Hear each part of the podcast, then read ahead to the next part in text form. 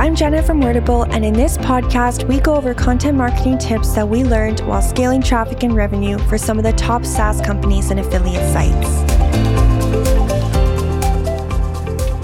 In this lesson, I'll share marketing management outlines and processes that have worked for us.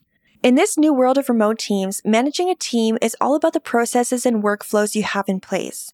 Now, part of that is the tools that you use. Creating intuitive, detailed workflows in a PM tool that allow work to be assigned is crucial to managing a marketing team and the campaigns they're responsible for. But another major element is the documentation you create to support your team.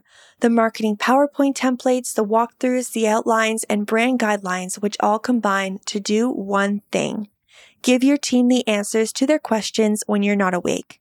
This is the key to good marketing management in 2022. Let me show you what I'm talking about. First, let's talk about content templates.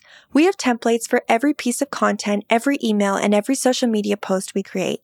Templates provide our team with a framework for communication. They don't stifle creativity, but they do ensure that creativity is expressed through the filter of our brand and is related to our marketing objectives. Number two is reporting templates. I mentioned before about the nitty gritty of your marketing reporting should be a junior tier responsibility.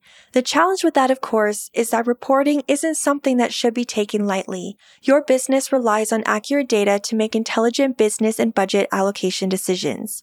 As a result, I use a combination of two spreadsheets and a Loom video to ensure our content optimizations are reported upon accurately by the VA that's responsible for completing the work. Number three are writers and style guides.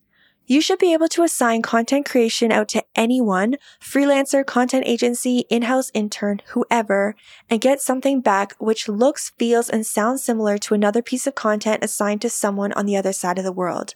A comprehensive style guide is crucial to making that happen, but few businesses have a complete one. They tend to be something marketing teams start and then abandon when something more immediate pulls them away, and it's a mistake. A style guide isn't just for the creators, though it's incredibly valuable for them to refer back to. It's for the management team as well. It helps you to define your brand voice, to discuss and then put down in writing how you want to be remembered when your target reader stops reading.